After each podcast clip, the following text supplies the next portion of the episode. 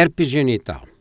Herpes genital é uma doença sexualmente transmissível causada pelo vírus do herpes simples.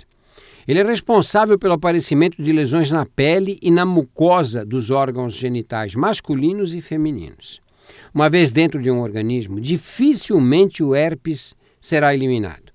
Primeiro, porque se aproveita do material fornecido pelas células do hospedeiro para poder se replicar, se dividir.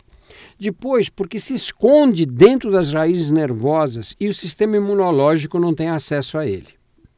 O período de incubação do herpes genital varia de 10 a 15 dias após a relação sexual.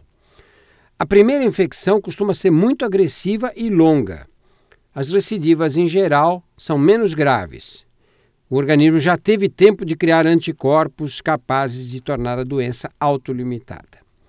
Os sintomas são ardor, coceira, formigamento e gânglios inflamados que podem anteceder a erupção cutânea. As manchas vermelhas, que surgem alguns dias mais tarde, evoluem para vesículas agrupadas, todas elas agrupadas.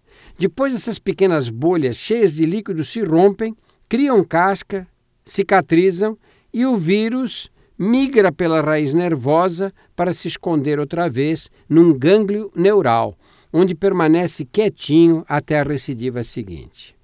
O aciclovir é uma droga eficaz para o tratamento do herpes genital, mas ela não age quando o vírus está escondido no gânglio neural.